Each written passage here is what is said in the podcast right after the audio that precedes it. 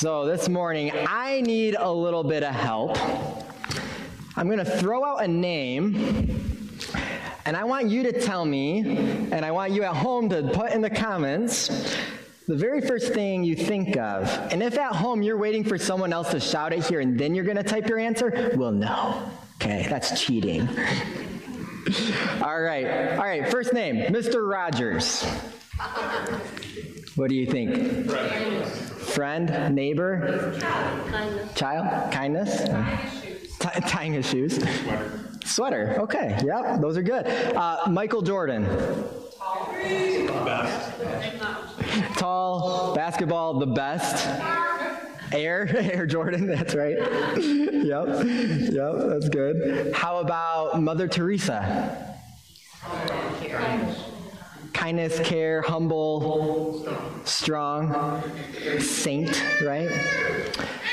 How about Sean Connery? Handsome. Uh oh, Chad. Did you hear that on the live stream?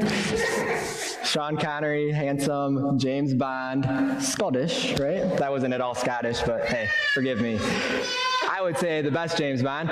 Okay, so those are just some examples, right? We could go on and on and on, and have a blast doing that, but what we're describing right now, the very first thing we think of when we hear a name, you could say that is a person's legacy. It's a person's legacy. Legacy, it's something that we are remembered by. It's, it's, that, it's, it's what we are known for for the rest of our lives and mostly also when we're gone, right? It's like, oh yeah, that person, he was super kind. Or, oh yeah, she was incredibly sacrificial and giving. All she did was give and pour out to others. Or, man, that dude wore the best sweaters and changed his shoes when he came in his home. or he was the best neighbor, right, Mr. Rogers? All of our lives are filled with very high moments and also low moments.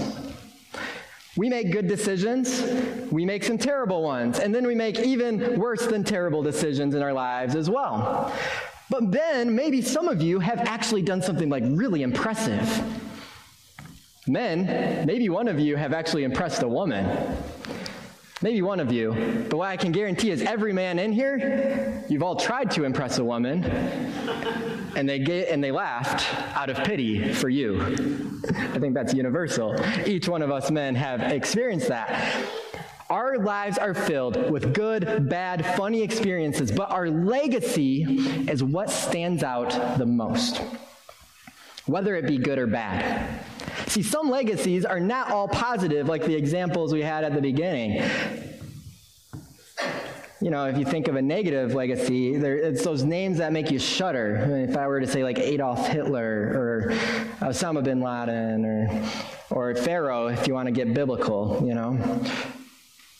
And we can't really speak our legacy into being. You know, I can't say, I'm Kevin Sanders and this, my legacy will be a man with an astounding beard. I can say it, I can claim it as many times as I want, but frankly, how I live my life and what happens is what will determine my legacy. I might be known as Kevin who desperately wanted a beard, because I say it almost every week here. I got to stop that. But our legacy is defined by how we live our lives. So, the question for each of us to consider on the outset here is what is your longed for legacy? What do you long for people to say about you long after you're gone? If you could pick it, what would it be? You see, honestly, I want you to think about this. I want you to wrestle with this because our, our lives move in the directions of our strongest thoughts. So we can't claim it, but we can work towards something. So write it down. When our time here on earth is past, what do you want to be known for? We're starting this series today called After God's Heart, and we are studying a man with a legacy. We're looking at the life of David. He was a great man. Oh, a great man, a great king. And he also did some incredibly horrible, awful things. He messed up majorly. His life was filled with highs and lows, ups and downs, and yet As scripture shows us, he has a legacy for being a man after God's own heart. And that is his God given legacy. That's God who says he was a man after my own heart. And that's a legacy worth aspiring to. So, these next four weeks, we are going to look at what exactly makes David a man after God's own heart. And how might we be able to try and live into that as well? So, uh, for After God's Heart, this series, next week we're going to look at David's character. The week after that, David's confession, his, his, confession of sin, but also his confessions of faith. And then we will wrap up the series when we look at God's calling on David's life. But this week, we're talking about David's courage. So let's get some super quick context here. If you've been uh, reading along with our awesome bookmark challenge, you'll have a lot of this context. Um, but I'm going to catch us up to speed here. And basically, there's a guy named Samuel. He was the very last judge. Judges were appointed by God to come in and help the Israel people turn back to God after they finally cried out to him after a long ongoing stretch of sin, sinning and whatnot. So Samuel was the very last judge judge, and the people demanded a king. Finally, God relented and said, Okay, I will grant you your desire for a king, even though they missed the sight that God already was their king. And so they anoint a man named Saul as the first king over Israel. Saul, he looked the part. He started, when he started, was first appointed king, he acted the part a bit as well. But as we read this week, he very quickly lost sight of what it meant to honor God. He ultimately stopped listening to God. He did what he wanted. He tried to make his own name great. He cared more about what the people wanted and thought than what God wanted and thought. And so, then we have David, who is the eighth child of Jesse, the eighth child. I was the third child, and I felt like I was forgotten. You know, imagine being the eighth child. My parents love me very much, just clarify. I have a third child now, too, and I'm like, oh, I get it. I get it. Okay. He was the eighth child. He was a shepherd, a musician with a deep love for God.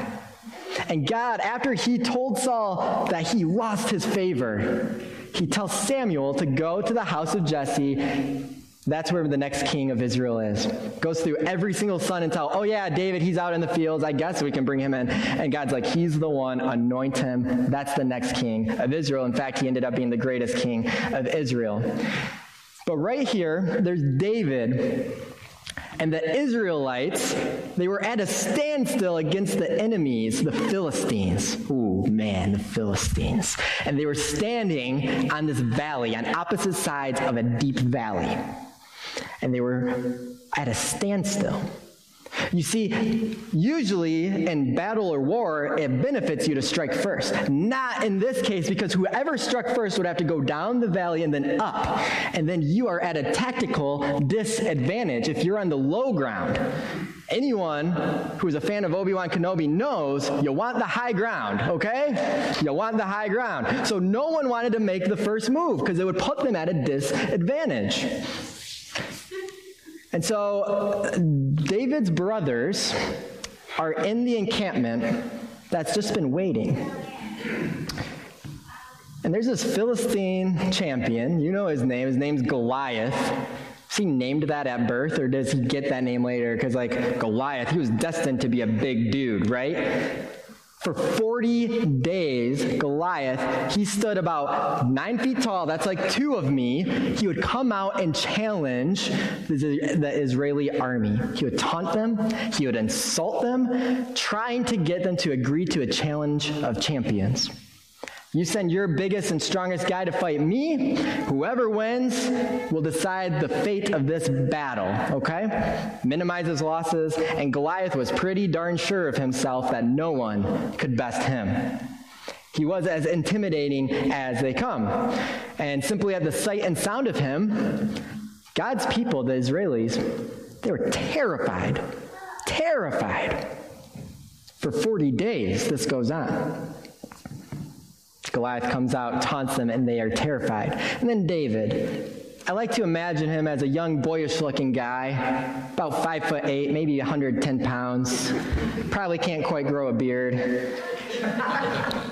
Well, he is sent to his brothers by his dad to bring provisions, to bring food and all of that.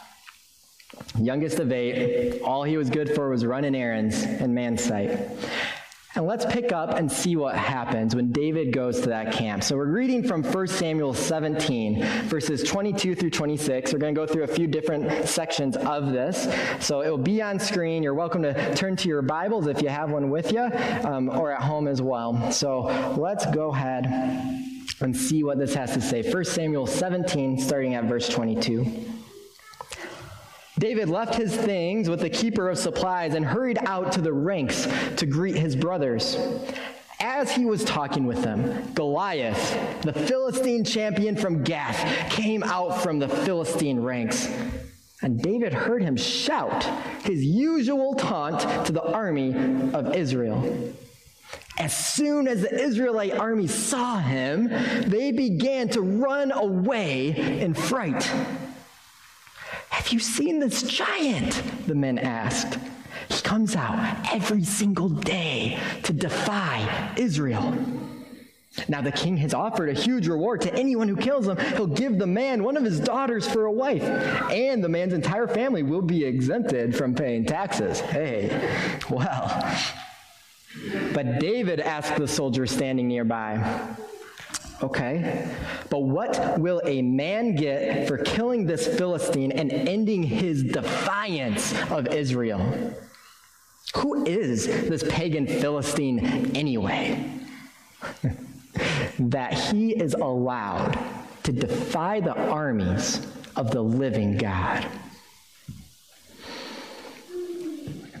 40 days, Goliath from Gath comes out, and at the sheer sight of them, the Israelites run away in fright. For 40 days. What do you think after like day 17? They'd be like, all right, we get it. We get what's going on. No, they were still terrified. But David shows up. He's not even a soldier, he's a shepherd. He sees the taunt. He is not afraid, he's mad. He is righteously angry at what is going on. In fact, he calls out what the soldiers can't see. He reframes their question. Goes, This man? This man is defying the living God. You see a big man. I see someone who's puny in God's eyes. He's been allowed to defy the living God and God's people, but no longer because it stirs David into action. He's not afraid. He's filled with faith. He sees an injustice to be righted. And so he goes to the king and he tells him, Hey, I will handle this guy, all right? All five, eight of me, bring it on. He says to Saul, I'll fight him. David, the very first person to volunteer to take on this dude. And let's see what Saul, his response is. This is in uh, 1 Samuel 17 33. David had just said to him, I'll go fight him. And Saul replies, Don't be ridiculous. There's no way you can fight this Philistine and possibly win. You're only a boy. He's been a man of war since his youth. Saul totally writes him off, calls him ridiculous. You have zero chance. No one believed in David here. Your age, your size, your experience, it all disqualifies you from even considering this. And in comparison to another, you're nothing. Maybe you've heard that before. Maybe that resonates with you. Where you felt a steely resolve to go and do something and you knew it was the right thing to do, but others shut you down, or they made fun of you, or they didn't think you had what it takes. And because we're humans and we wound easily, it maybe prevents us from acting. And it actually doesn't just prevent and wound us right then in that moment, it wounds us from then on because we often carry those senses of inadequacies with us throughout our lives. But God had work to do and David, a man after God's own heart, he had a steely resolve to not let that stop him. So look at his response, picking up in verse 34. David persisted, to a king, mind you, talking back to a king, not something you typically do as the eighth child of uh, another guy. So I've been taking care of my father's sheep and goats. Now, when a lion or a bear comes to steal a lamb from the flock, I go after it with a club and I rescue that lamb from its mouth. If the animal turns on me, I catch it by the jaw and I club it to death. You go, David. I have done this to both lions and bears, and I will do it to this pagan Philistine as well. For he has defied the armies of the living God. The Lord who rescued me from the claws of the lion and the bear will rescue me from this Philistine. So Saul finally consented. All right, go ahead, he said, and may the Lord be with you. You're going to need it. You can practically hear him say. God prepared David for this moment. It was in a very unconventional and unexpected way, which God often likes to act in that way. It was through shepherding. And David had the eyes to see that. He goes, I can do this. He is deeply convicted of the need for Goliath, whose name, if you notice, he will not even speak to be brought down because he is defying the one true God, and that cannot stand. David may be young, but his convictions, his courage of faith run deeper than the entire army of Israel, including the king. You see, Saul, he was, he was known to be a courageous man. We have record of that earlier of his courage. The problem was his courage, he based it off of his own strength, off of his own abilities. Now, look at consider this. 40 days Goliath came and said, "Send me your best, your strongest, your mightiest, and we are going to duke this out." It is all but guaranteed that Saul was the biggest and strongest in the army of God.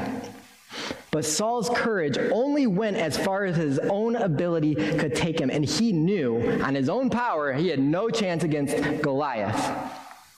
But David, small in stature, big in heart, hmm, his courage, the source of his courage came from God.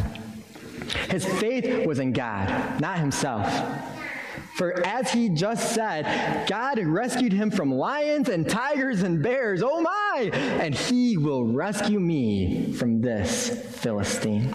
David is basically saying, I have seen him do it before. I believe he will do it again. That is who my God is, and so I will go, for I trust him.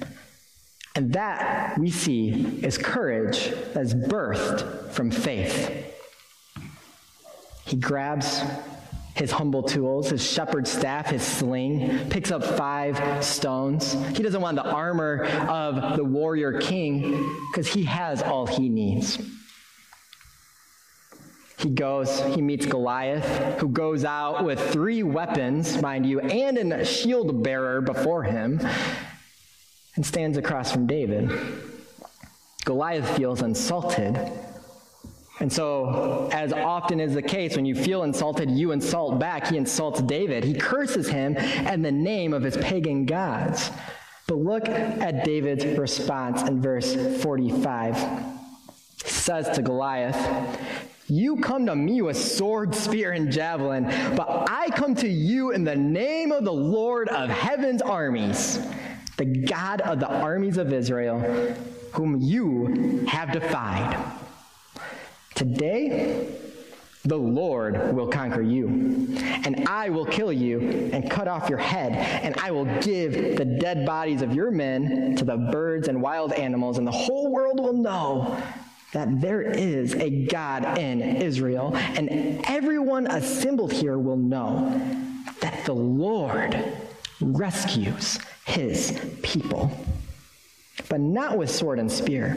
This is the Lord's battle, and he will give you to us. And God does just what David claims. Because God is the great rescuer. You know, the word, when you think of the word rescue, the word rescue assumes a certain level of reliance. If you need to be rescued, you are relying on someone else to save you. If you're doing things on your own strength, you have no sense of having to rely on anybody.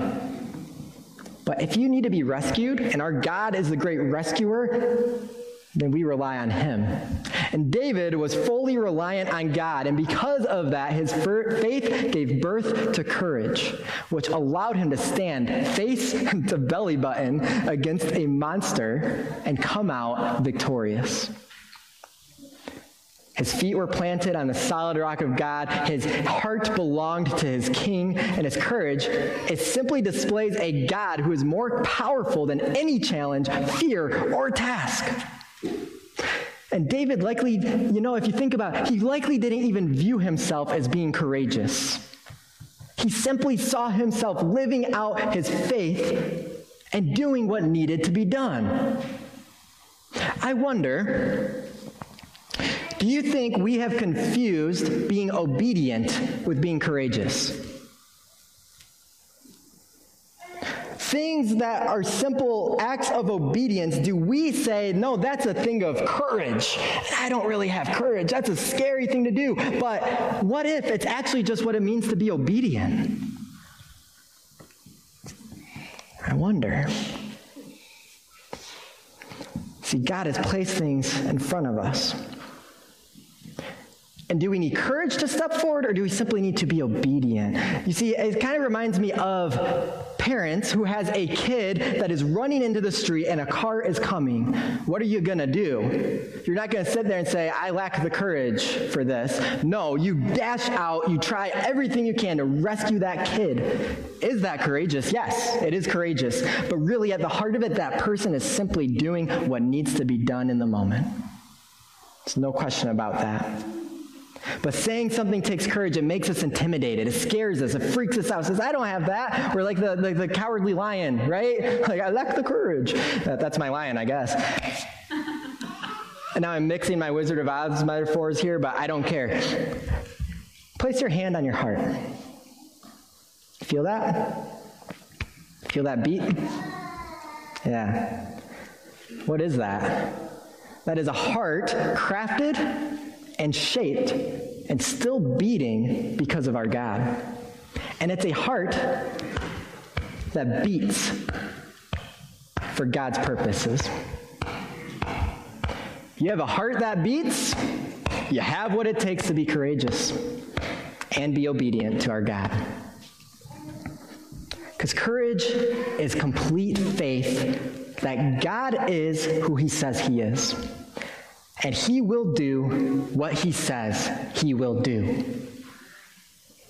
David trusted his power to a higher authority, to God, who uses his power to save people, to rescue, for God conquered the world with his love. And if God, through Jesus Christ, defeated death, he can do anything. Nothing can stop the amazing power of our awesome God. And so, Brothers and sisters, like David, God has prepared you. He has called you. He has, and He will continue to equip you as you step forward in faith toward Him to do the work He has called you to do. You may have some giants in your way. If we rely on our own courage, we will see a giant that makes us run and fear. Each of us have something that's popping in our heads right now. That's my giant. Try as I might, I cannot slay that thing. No matter what, there's no chance. But to live courageously, you know what? Say, yeah, I can't do this, but God absolutely can to give your heart to Him. It's to put your full faith and trust into Him. To step through that fear. Step through that fear and move forward in faith. Guess what? Faith doesn't mean the absence of fear. It's saying, I accept the fear and I'm stepping forward anyway. So, what fears are holding you back from living into your God given legacy? Because there's no giant too big for our God. To live courageously is to live faithfully, no matter what. No matter what's in front of us, no matter what's happened.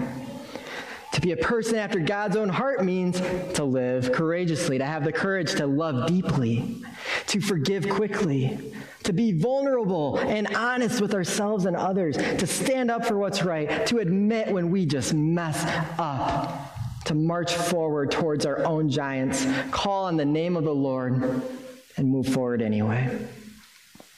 We may fall, we may be struck down, we will not be destroyed because we belong to God. So we can live faithfully no matter what stands in our way, no matter the cost. Because God has paid the ultimate cost, and He will continue to be faithful from now on forevermore. So if the challenges ahead of us are worth fighting, and I dare say I want to answer that for you yes, the challenges ahead of you are absolutely worth fighting for. If tackling them brings glory to God, and we are seeking Him and relying on Him through all of it, then the battle, it belongs to the Lord. And we simply need to step forward in faith and trust. For the Lord your God will be with you wherever you go. So we need not be afraid because we have seen him do it before, we will see him do it again. And so we step forward in faith. Like David, may we all be willing to do what the Lord has called us to do for the king and for this kingdom at all costs. Amen. Let's pray. Almighty God, reading of your servant David, a man that you called was after your very own heart. It is so easy to for us to see and read the story and hear it and be like, that's incredible, that's amazing. That's not me. And yet, you have gifted us with the very power of your Holy Spirit, the one that Jesus Christ said would do even more than him. And so, Father, right now we call upon your Spirit to work within us and reveal to us and encourage us and inspire us, as you said your Spirit does, to believe that if we trust in you, you can do this great thing you have called us to. If we have a giant in our way and it seems immovable, we pray that we can rely on you because you have overcome. You will continue to overcome. And you are so good and loving that you don't leave us alone, but you fill us with your spirit. And when we mess up, your forgiveness always remains. And you help dust us off and say, All right, now it's time for the courage for the next step. Do it again. Trusting that you will pave the way. We thank you for the ways you talk to us, you connect with us, that you speak to us through your, your, our friends and our family that you have surrounded us with. We pray, Lord, that we can boldly follow after you so that we also may be known as people after your own heart. We love you, God. We praise you. And we pray all of this in the power of Jesus' name. Amen. Amen.